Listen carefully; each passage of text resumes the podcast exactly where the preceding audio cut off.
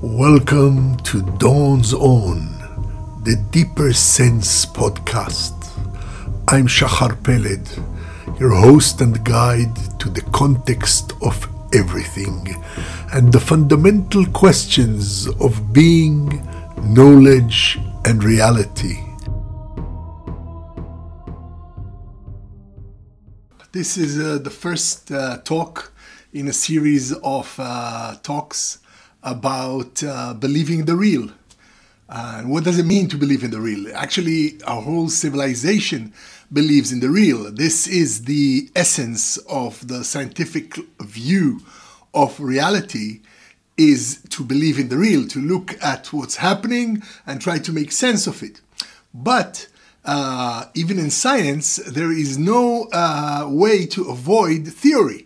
The scientists look at the real, at the em- empirical reality, and then uh, they make up uh, all kinds of theories which they test against reality.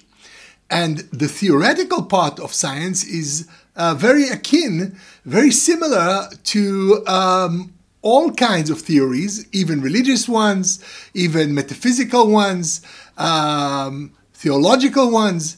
In fact, uh, on the theoretical level, science outwardly is indistinguishable from dogma. Indeed, we find that there is dogma in science. After a certain worldview has been accepted, after a certain paradigm has been accepted uh, widely by uh, the scientific community, it is very hard to uh, go against it and to say, no, no, this is not right. In fact, Uh, if anything, the dogmas of science uh, bear the imprint of truth and are even stronger uh, than the dogmas of religion, because uh, you don't have to go against reality. It is reality that supports the dogma. And this is the main point here, because when science uh, arrives at a certain paradigm, a certain dogma, then it is supported by evidence, by reality. On the other hand, religion or other metaphysical or idealistic Platonic views, they have this uh, vision of reality which they um, uh, enforce onto reality. Actually, it seems very similar, and there have been thinkers that said, oh no, no difference. But there is one essential difference, and that is really the essence of the idea of believing in the real. The difference is that you allow the real, you allow reality to influence the way you view the world. This seems like uh, non sequitur, so what, what? So what? But actually, uh, this has been the major, the focal point of the turn Uh, in uh, the uh, progress, in the uh, it, um, advancement of humanity over the last few hundred years, the turn to the real. Uh, it's uh, it's uh, there's an anecdote about Galileo and the Pope. It's well known that uh, uh, the, the famous story of Galileo and the Pope is like um, it's like a parable of uh, the rise of modernity. Uh, science versus dogma. Uh, Galileo said uh, the earth revolves around the sun. The Pope says no. Scripture says that the sun um, rises, the sun sets.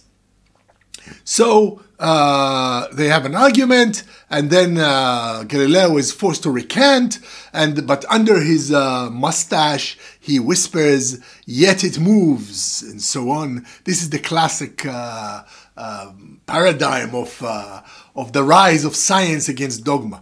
But actually, uh, historians have now shown that what uh, really happened there was that everybody knew about this idea of Copernicus. Copernicus uh, preceded Galileo by one hundred years. So what was the big deal? And and nobody nobody was forcing uh, Copernicus or calling it heresy, because up till Galileo's time, it was just a nice theory. It was something uh, to toy with, like logic. Nobody was saying that this is how re- actually uh, how reality is actually built, actually made. In fact, the innovation of Galileo was not that he uh, said what Copernicus said and changed our worldview from a geocentric view to a heliocentric view. No, uh, even more, today, uh, after Einstein, we say everything is relative, so what does it really matter if we look at things from the point of view of the Earth or the point of view of the Sun? So why was this so critical? Why did this uh, uh, become uh, the very essence of the idea of science versus faith, or versus religion? Because what happened there was Galileo insisted that reality is built like that. He insisted that this is not just a nice theory that makes calculations uh, more efficient, although also there is uh, some historians that say there was no greater efficiency. Only Kepler made it more efficient. But before that, in order to balance uh, the actual movement of the stars with the Copernican view of things, you had to add all kinds of um, sub-calculations. It was very complex. Uh, not, a, not a great uh, improvement over uh, Ptolemaeus, uh, the previous uh, cosmology. So what was it? What was it there? It turns out that the essence of uh, the uh, scientific revolution, Uh, as encapsulated in this uh, idea, this parable, is that Galileo said, look, this is the truth. Reality is built in such a way that the Earth moves around the Sun, and I can prove it to you by showing you uh, things through my telescope. I can uh, prove it to you with my scientific calculations. And this is uh, the way the world moves, not the way written in Scripture. Now, what by what authority, uh, dear Galileo, are you standing here against uh, thousands of years of accepted dogma, accepted doctrine that says the uh, sun moves around the Earth, and even more so, your eyes, just look at the skies. Haven't you seen a sunset? Uh, haven't you seen a sunrise? So what's the big deal, Galileo? You are now inventing some kind of newfangled theory, uh, taking uh, Copernicus's word uh, for it. It was just, Copernicus was just, you know, toying around with the mathematical calculations. And now you are saying that the heavens actually behave in this way? Contra to everything we know about the world, uh, contra to common sense, contra to tradition, contra to everything. So this was indeed the essence of the scientific revolution. It's not just, is it around the sun or is it around the earth? It's not just a per- the perspective of the heavenly bodies that are at stake here, but the actual turning to reality, to ontology, to, to what is, to what we encounter empirically as a criterion for truth, and as a criterion that will shape our theory of the world even more so, because the the the accepted position in all religions, especially uh, what's called revealed religions, those that are based on a divine revelation, is that we have a revelation that tells us what reality is, and then we take that revelation and we interpret reality through it, and reality has no say in this. Quite the contrary, sometimes reality behaves in this or that way. Then we enforce our dogma on reality. We force reality to fit the picture rather than the picture to fit reality. But this also happens in science. So what's the difference here? The difference here, I think uh, Popper um, uh, stated it in the best way. He called it, uh, there's a title for his book, Conjectures and Refutations. Science is always conjectural. The theory needs reality to reinforce it. And if reality does not reinforce the theory, then the theory falls. So in fact, it is a turn to the world. And that is why Um, and we will go into this at greater depth, the theological underpinnings of uh, this um, uh, idea. Uh, that is why science uh, became uh, the opponent of religion, because religion seeks uh, the vision of reality outside reality, through divine revelation, through sages, through revealed uh, secret truth about the way reality behaves, while science keeps turning back to reality to engage its own theories. And its theories uh, are often refuted. Now, this is not for want of trying by scientists to adhere to their theories. In fact, scientists can be very uh, adamant. They can be uh, quite fanatic about their theories, uh, and that reality does behave according to what they have uh, discovered, what they have formulated. But the, the thing about science that ultimately it is open to refutation because it turns to the real. And the real allows the consensus of many people. I can talk about dogma until I'm blue in the face. But if another person believes another dogma, then we are just, it's, it's just, we need the, we need the, the Westphalian, the peace of Westphalia to make peace between us. Something higher than us, so that we can both hold each of our dogmas and live peacefully, because we, we will never be able to agree, since there is no external criterion, criterion for our truth. But with science, this is suddenly transformed into a completely different picture, because if I and, say, someone holding a different faith, say uh, someone who has uh, a Buddhist faith, Christian, Muslim, say we are we are four here, uh, uh, we're each with his own faith, uh, and of course this is just you know uh, just for the sake of argument, because there is, I believe, no Christians, Muslims, or Jews or or Buddhists. There are individual individual faith uh, that everyone uh, that each person uh, creates out of his uh, or her own experience of the divine, of the of uh, their culture, of what they have received, and from what they uh, gather, because each person ultimately is faced with reality, and that reality includes also the cultural uh, inheritance or the religious uh, traditions that that person is born into. But take all of us, each one with his own or her own faith, belief, worldview, and so on, and put us in a room. The things that we will be able to agree on are the real. There's a chair there. Okay, we can, four chairs, each of us can sit in a chair, there's a table, lights, whatever. There is an empirical reality in which all of humanity finds itself. And the greatness of the new scientific vision is that it goes beyond the personal idiosyncrasy of each person's faith or belief.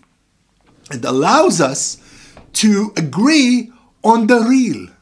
So we believe in the real.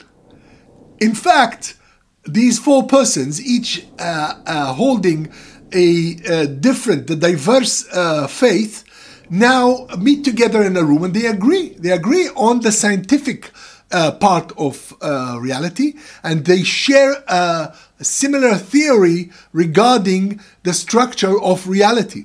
And this is the very essence of science, that it cuts across religions, creeds, uh, genders, races, uh, whatever, all the isms, all the, uh, all the uh, essentialisms, all the things that categorize human beings as belonging to this or that affiliation are shed aside when it comes to science, or even academia, more generally, because everyone now is sharing in an endeavor that becomes common to all of humanity, because it faces the real, it faces reality.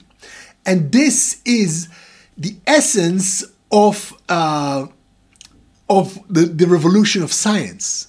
It's not uh, the content, the actual content of science, as compared with religion, because uh, science today, from uh, say from uh, uh, an Einsteinian point of view, can say the same thing as uh, as the Pope in uh, in Galileo's days.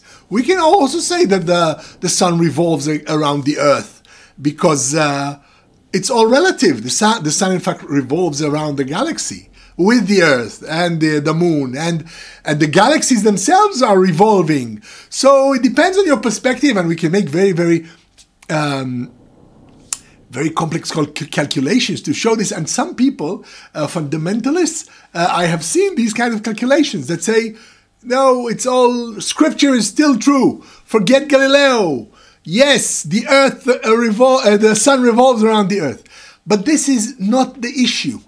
The issue is that ultimately we can uh, posit such a theory, but now it is subject to the uh, scrutiny of other scientists. And they can look Uh, even at such a convoluted theory and compare it, say, to the the, the Galilean helioth- heliocentric theory and say, look, okay, I, it's true that we can calculate things from a geocentric point of view, but really, uh, what for? I, I mean, the calculations are so much simpler uh, after the after Kepler and uh, all the the rest have uh, done the the work.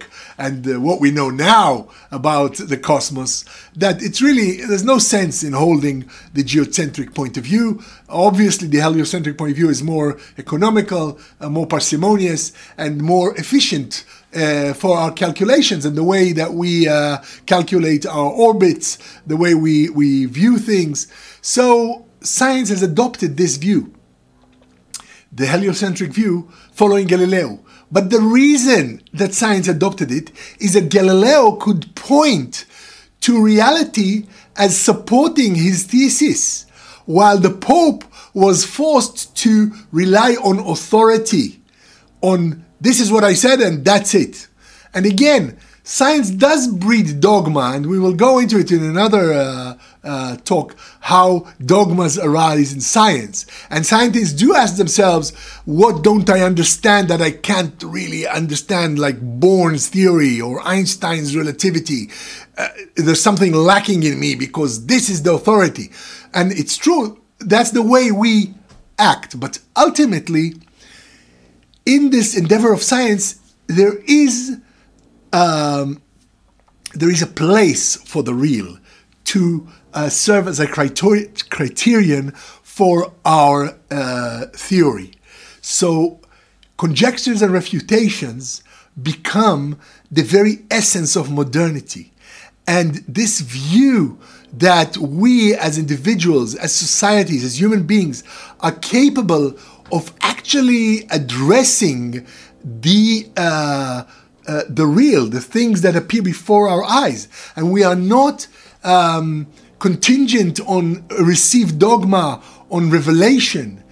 But actually, as individuals, we can face reality, we can check, we can test, we can view things and see how they really fit our theories. This is the essence of the revolution of modernity. Because instead of turning to revelation, and attempting to fit society to dogma, we are now uh, attempting to learn about society, about the human, about psychology, not just the world, not just the, the material world, which is the very uh, basis of scientific endeavor, because it is so easy to look at reality, to agree on the real, to agree on on uh, this is a chair before us. If we go back to our parable of four different faith meeting in one room, it's uh, more difficult to agree on how we as four people should behave uh, to each other. But this is also something that once the scientific revolution was set into motion, uh, became Uh, part of what humanity now addresses. For example, we four can agree that uh, greeting each other um, politely, uh, like good morning or how are you, uh, is something that can be cross-cultural and smooths the interactions between uh, human beings. it also makes them into human beings. Because if you say good morning to someone as another human being, you are recognizing him as a human being. And as I will discuss later, uh, all religions have the dictum, the golden uh, rule of love thy neighbor as thyself. But the question is, who is your neighbor and who is not your neighbor? And these distinctions have become very, very difficult uh, throughout uh, human history. But here, through the turn to the real, we can have social studies, we can have psychological studies in which we attempt to look at real people, real reactions, and see what works and what doesn't work. And there's many, many uh, experiments now in uh, the annals of history, a lot of failed experiments that arose from this scientific w- worldview, and which causes a lot of philosophers and a lot of um, morose, misanthropic, and uh, pessimistic worldviews uh, saying that chuck away the scientific worldview because it doesn't work. Look, it gave rise to all these isms, all these ideas, these great narratives that uh, led to terrible horrors. And this also is attributable to science. So please, let's go back to the old religion. There were no problems then, which of course is not true. We don't have to uh, mention all the great wars. So of course they say, oh, but you compare the great wars of religion to the terrible wars of the of the of modernity, of non-religion. Of course it is without compare. Of course modernity is much more uh, volatile because it is something that makes experiments with the real, with what is actually happening, and it can give rise to bad things and to good things. And I believe that what we are now, our society now, it's with its emphasis on uh, gender equality, on human rights, on non-racism, this is uh, lessons learned in the crucible of history because of our scientific perspective, because our worldview is open to refutation. So we have conjectures. And sometimes these conjectures are dogma. As Popper has shown, uh, most of the great ideas of the twentieth century that led to the, the horrors that we have seen are actually not scientific ideas, but dogmas. Are actually something that is irrefutable, like Marxism. He has a big, uh, oh, he has a bone to pick with Marxism. And he shows that it is closed loop. It's like uh, a triangle has three sides.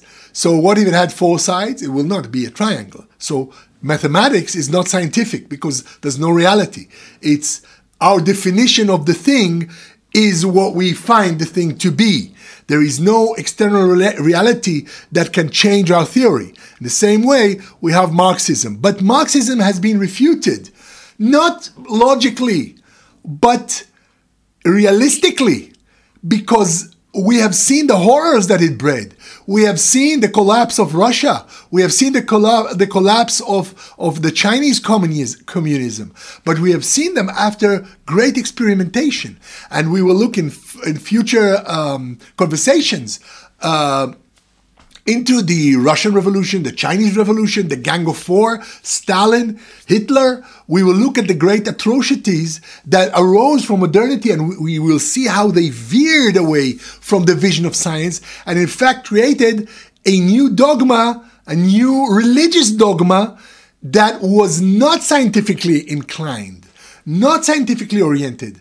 And the scientific orientation, which is at the root of the modernist humanist view of the ability of human beings to change their reality, is still with us, still valid and still living. And in these uh, series of talks, I will uh, show you that it can become the very basis of renewed faith, of belief in the real. And, uh, okay, so now I will uh, indeed turn to um, discussion of a theology of the real in this uh, first uh, introductory uh, talk today. So now we will look at the theology that may be, um, uh, how shall I say it, um, embedded in this uh, new vision of the real, the turning to the real, in fact, a theology of the real. Um, uh, the theology uh, is, um, in fact, based on some insights uh, provided by uh, Rabbi Kook, Rabbi uh, uh, Isaac Avraham Kook, uh, who was one uh, of the great rabbis at the turn of the previous century. And uh, he um, uh, thought up or, or um, uh, developed a very sophisticated vision of uh, the, um, uh, how shall I say, the interaction, the dialogue between reality and the world, the, the reality, the world, and God, his vision of God. And in fact, um, create the theology uh, of evolutionary progress that in fact speaks of both to both uh, antipodes of um, any human understanding, which is reality on the one hand and the theory that interprets that reality on the other hand. So he in fact took uh, what we can say or call ancient dogma, or even um, mystic dogma, uh, the doctrine of Kabbalah, Uh, which he was very well versed in. In fact, it turns out there are many brands of Kabbalah, uh, many developments within Kabbalah, and he in fact uh, developed uh, another level, another layer within the understanding of Kabbalah, and created a, a theology uh, of, uh, let's describe it as um, a theology of progress and perfection. The one pole Uh, of this equation, the uh, the high theoretical pole, as it were, is perfection, which is actually, theologically speaking, the perfection of divinity, as defined by logic, that God is the all-encompassing perfection, uh, infinite perfection, and so on, and uh, Uh, there is nothing more perfect than God. This is just like um, that. It's like theology one oh one, uh, the perfection of the divine. Uh, of course, theology one oh one, monotheism. But we will see that this is not monotheism, not at all. It's just uh, this aspect of um, the idea of God as the infinite, as uh, the all-embracing, all-powerful, all-perfect, and so on, is one antipode. But then Rabbi Kook asked something, um, asked the question, what kind of perfection is it that is not perfectible? Is there not perfection in becoming more perfect, in uh, learning a new skill? Uh, say you're playing the violin, and you, you begin, and at first it's just a lot of, a bunch of, of cat-like screeches. And slowly, slowly, as you gain more skill, more knowledge, uh, your talent, uh, you begin uh, using the violin as an extension of your mind. And, and a, a virtuoso violinist is something uh, wonderful to behold. It's something that always brings tears to my eyes when I see such virtuosity. Uh, like, uh, I don't know, Hilary Hahn or, or uh, there's so many, I, I really shouldn't. Uh, but it's so wonderful to see a virtuoso um, doing uh, what he does best. And not only in, in uh, violin is just one aspect, but uh, sports, sciences, uh, arts, uh anything, any human endeavor. Even a, a good plumber is something awesome to see, you know, someone who knows what he's doing, you know, like there's a, this old joke that uh, someone had a problem with his plumbing, and uh, uh, he says, okay, I want the, the greatest uh, expert, so the best plumber to solve it. So the plumber comes, uh, and he's real, a real expert. He takes a look through the piping, and then he takes out a, a hammer, and he goes to a certain spot, and he taps it, and he bills him for five hundred dollars. So the guy says, what? For one tap, you, you bill me for five hundred dollars? So the plumber tells him, yeah, but you have to know where to tap. And what that entails is that for, for like 30 years, this plumber has been perfecting his art so that ultimately he can just do one tap and that's it. He fixes the problem. While if you take someone uh, who is less uh, accomplished, uh, well, he can take your whole uh, installation apart, your whole house apart, just to fix a problem that one tap would have sufficed. So it's this idea of virtuosity encompasses all matters human. In fact, it goes down uh, even to our uh, to development. When you see a baby, it's all potential. There's nothing, nothing yet has uh, gained uh, its fullness. Not yet language, not yet skills. And as the baby develops, as we grow up, as we become, as our, our persons accrue more and more knowledge and skills and and and, and things that we uh, learn about the world, we become more perfect. We we grow, we increase, we expand, we advance. So progress is, is something that is part of perfection. There is a perfection in progress. So what will we do with the muddy-bound uh, idea of perfect divinity that is completely static and just sits there, as it were, the perfect perfection? So uh, Rabbi Kook uh, states, okay, so look, well, if we look at the world, we will see that the divine actually incorporates an aspect that is progressing, that is becoming more perfect. And that is the very world. The real is the developing uh, aspect of divinity. Now, this is, uh, okay, uh, I'm going to go a bit, uh, I'm going to go a bit into the workings of this idea, Uh, which I believe is truly revolutionary, and we will discuss uh, its implications over many conversations, uh, hopefully, the divine willing.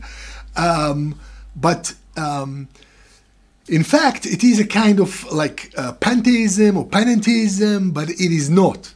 It, it's like the world is the same or is united with God, but it is not the same. And we will see that the nuances here are all important, because um, the, the Rabbi Kook based this uh, vision on Kabbalah, and Kabbalah is essentially an emanationist uh, theology. Um, there have been emanationists throughout history, uh, especially mystics, who continued to see all the time the um, contact between the world and God, and to seek uh, this unity with God. But we will see that uh, contra previous kinds of emanationist uh, theology, uh, theologies, this particular theology, uh, this uh, theology of progress and perfection, uh, in fact, um, can be applied very uh, beautifully to the uh, great innovation of the last hundred years, the turn to the real, and the fact that we as individuals are capable of um, organizing and um, perfecting our own reality, which is all the workings of science, in fact. So, in fact, you see already there's a glimmering of this, the, the, an intimation of this, that Rabbi Kook's uh, theology, or what actually we what we derive, because there are other aspects of his theology um, that we will not um, ado- adopt. But in this regard, this central core idea of his was, I believe, groundbreaking and, and world-shaking, because actually, it points to science, to modernity, to the optimism of modernity, and we will have a lot to say about the pessimism of postmodernity and its and its place in the in the in the order of things. And it will not be a critique. It, well, it will be a critique, but okay, uh, let's not um, digress too much. Um, modernity itself, this turn to the real, uh, following Galileo, becomes part of this theological worldview, because the divine has, according to Kabbalah, and this is what the, the whole idea here is based on, the divine in its infinity uh, created a space for progress, for perfectibility. So uh, in Kabbalah, there are ideas that they talk about um, uh, God uh, creating a void within himself, and in that void, there was room for the world uh, to develop without uh, divinity, with free will. Because the main problem with all uh, dogmas, with all, not with all dogmas, dogmas are everywhere, with, with all the ideas of monotheism is the coerciveness uh, of a divine ordainment or divine um, um, predestination that forces the hand. If, if God forced you, where is your choice? How can you be more perfect if everything is dictated? There has to be a lot of freedom. There has to be uh, a room for growth, room for development.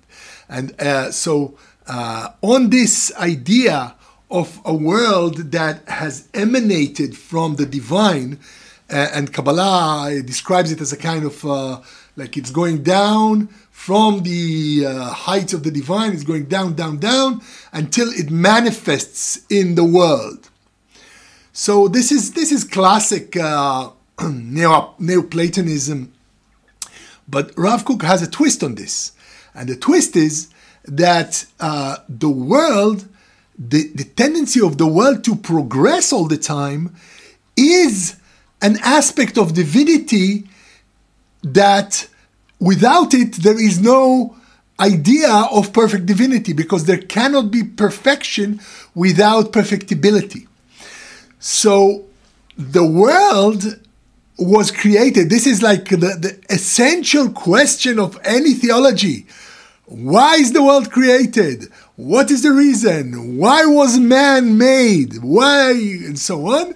Why are we here? So Rabbi Kook's uh, answer is, we are here because we are that aspect of God that perfects itself. So we are constantly on the move, both individually and culturally and cosmically. Now, this is the basic idea. Uh, progress and perfection, or perfectibility and perfection. Now, this uh, befits or or uh, is uh, compatible with the idea of evolutionary progress, of evolution uh, to the highest degree. So uh, evolution, uh, biological evolution, will serve us throughout the uh, progression of these talks as a template and as a, um, um, how shall I say, the crucible for um, testing our ideas about the uh, behavior of reality.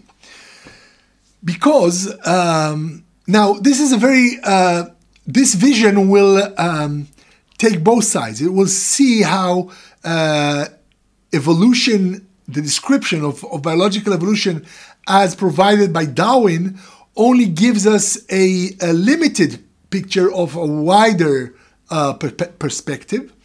Also, we will see how both uh, the neo-Darwinists and uh, uh, their detractors, like intelligent design versus uh, everything is random, we will see that, that both these views are contingent on a different theological perspective of God as a maker, as, a, as an architect. While this perspective that we are talking about now is a theological innovation that no longer separates us from the world from God, but actually makes the world itself and ourselves an active part of God, an active part of divinity. Uh, in fact, making it possible to restore religion, not religion, or f- let's call it faith, uh, unless you call Evotrust a, a religion. But the idea of Evotrust, that, that's the, the, the term that I coined for this Uh, whole idea, is uh, that there is something in evolution that uh, reflects uh, a deeper theology of the divine. And um, if we trust in this, we can make sense of the, um, um, let's say, the progress or the motion of the scientific endeavor over the last uh, few hundred years. So let us now apply this theology to what we know of evolution. Our current evolutionary picture, and this is like beyond interpretation. Darwinism, neo-Darwinism, it's an interpretation of the facts. But let's look at the facts that most scientists agree on today.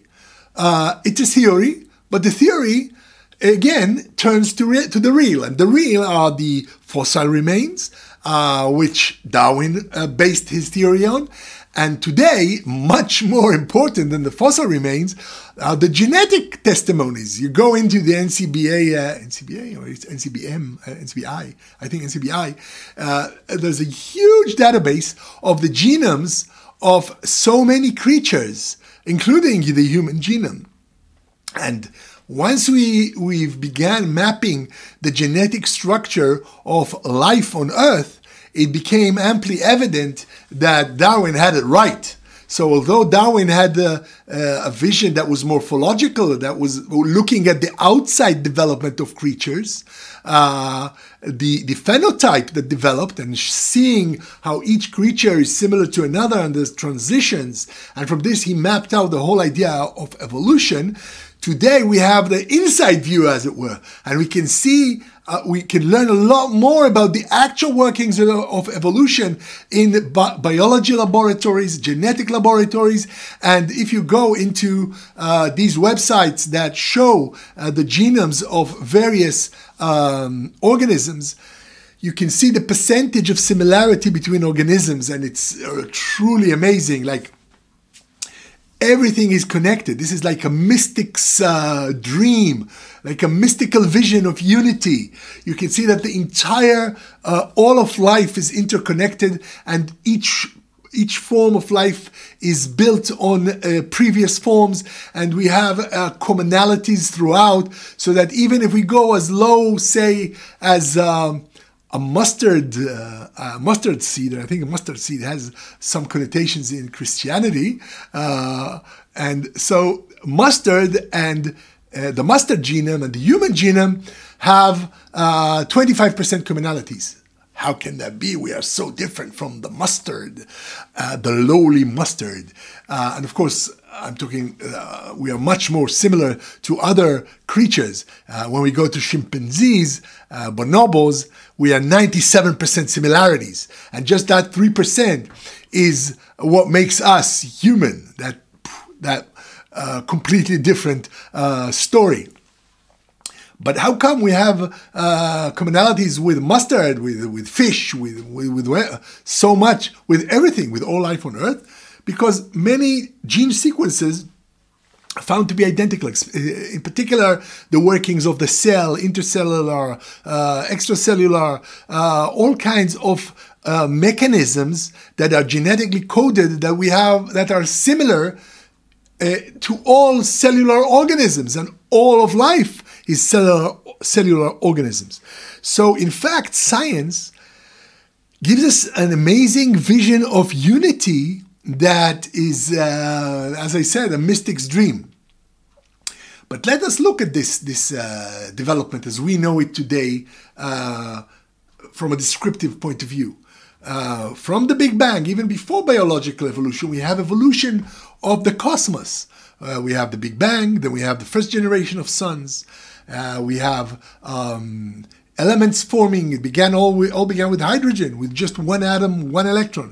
Uh, but uh, uh, slowly, uh, heavier elements are formed, and we know that up to like I think iron uh, are formed in suns. But then the heavier elements cannot be formed in the regular uh, heat of the suns. It needs to be much hotter.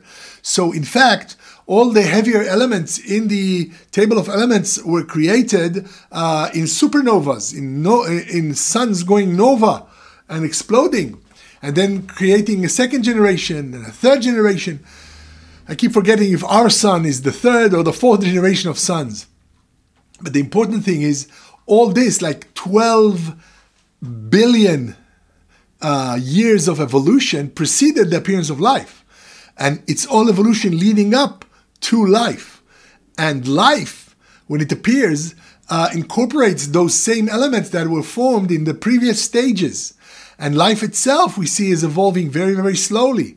It begins like a million years of prokaryotes, of, of uh, uh, you, uh, single-celled organisms that do not have a nucleus. And uh, like it's the simplest of bacteria. Uh, I don't know if they're even called, I think they're called bacteria. Are they called bacteria? I don't know. Prokaryotes. And then there appears the, this innovation of a bacteria within a bacteria, like the, the eukaryotes, that have uh, within them a core.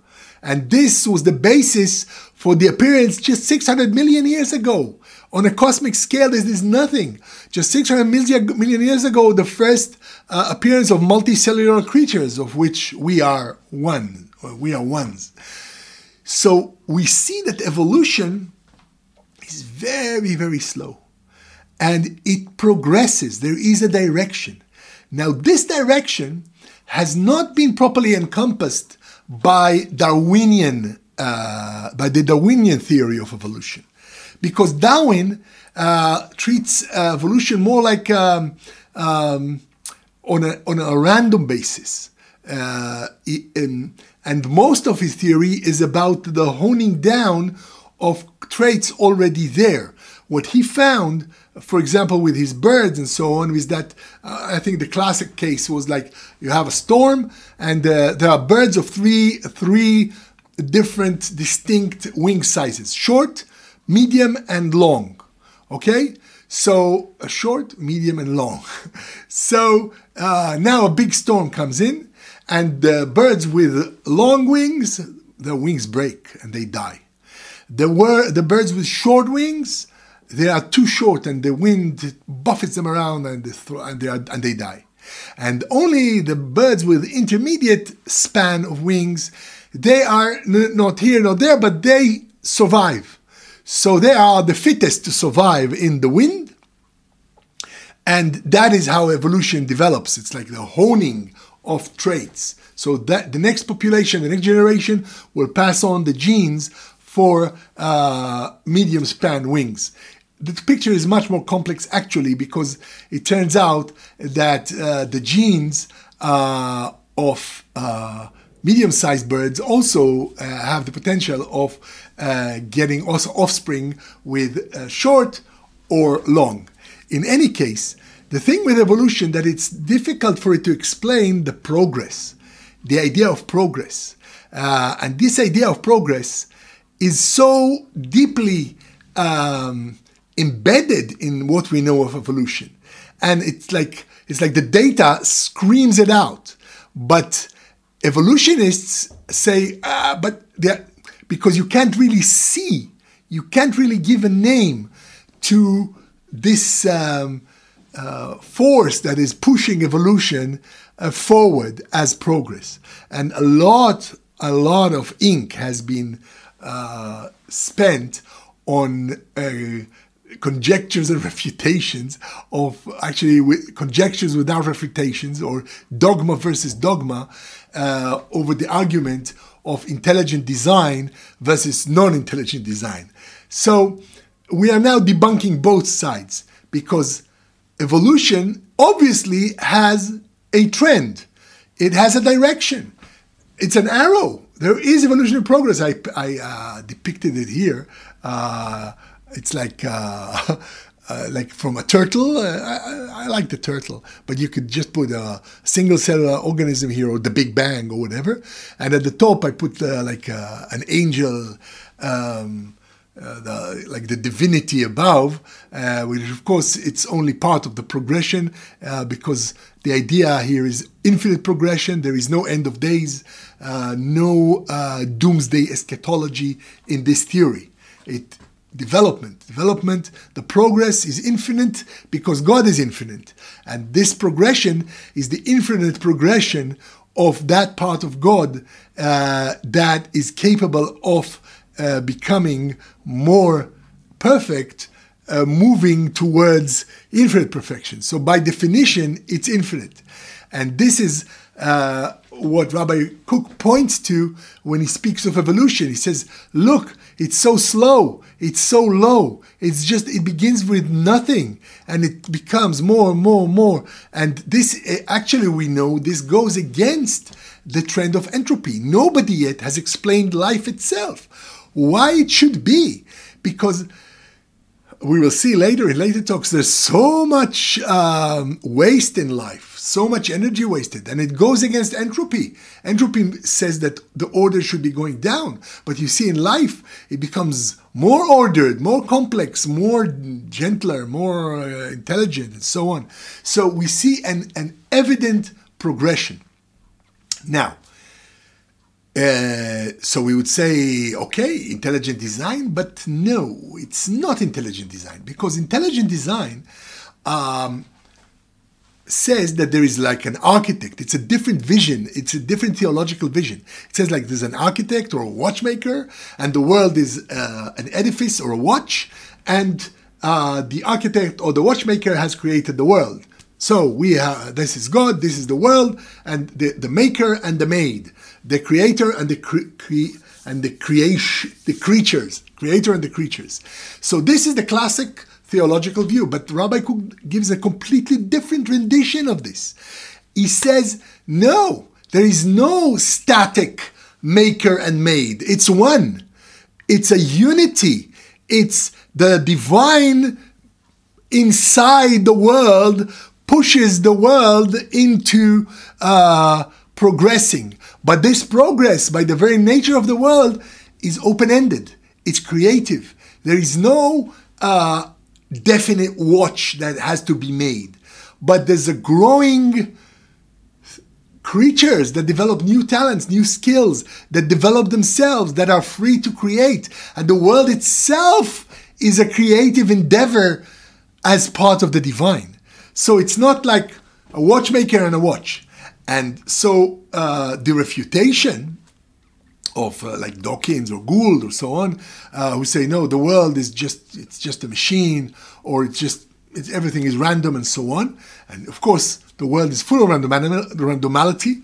And of course, this is another amazing thing, that despite randomality, we have all this, this order appearing out of chaos, completely Un, un, non-understandable. So uh, what actually uh, Dawkins and, and his ilk do, they break the watchmaker and the watch, because the vision uh, does not encompass the way reality behaves. And they are right. But they are wrong in, uh, in uh, putting all of evolution on randomality, because randomality cannot explain the speed of evolution. If we saw it slowly, Uh, the way we talked about the slowness of evolution, now we can talk about the speed of evolution, because according to uh, um, the ideas of neo-Darwinists uh, who talk about the statistical uh, um, chance that through mutation all these wonderful things are going to appear, this is also impossible. We would need like three hundred billion or three thousand billion or much, much, like I don't remember the, the calculations that people have done it. It's like ten to the three hundred power, while the universe is only uh, only exists like ten to the, I think, to the tenth power. I don't know how much. I forgot the calculations, or the twelfth. Yeah, billions, right? ten to the twelfth. So it's impossible. The world is impossible, and yet we see it. So now we have, and this is the idea, that this is a theology of the real. Because now we have the empirical evidence of our uh, senses, of our science, the description that we derive from Darwin, from his um, um, successors, from genetics, and we see that there is definite progress. So evolution does progress, but it is obviously not a, a watchmaker, designer type of intelligent design. There is a, a deeper force here. Something uh, much more sublime, uh, much uh, much more difficult to put um, to put one's finger on and say this is it, because it's not it. Every it that you point to eventually develops, unfolds, changes, transforms. Everything is in motion. Everything is in transformation.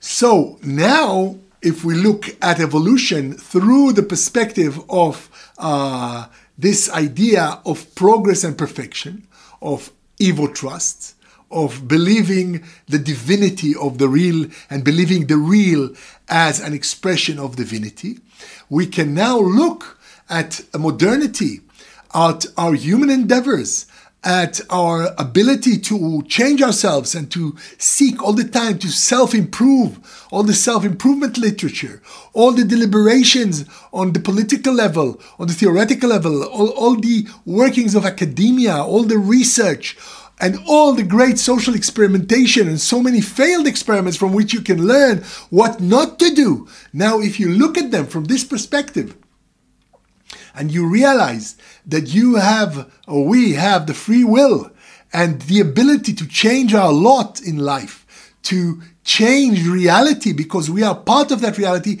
and all of reality is calling to us to make it better, to make it a better place, to achieve greater progress, because we are that aspect of the divine uh, that is stamped with progress. This is the reason the world was created, in order to progress, in order to grow, in order to become better, to become more perfect.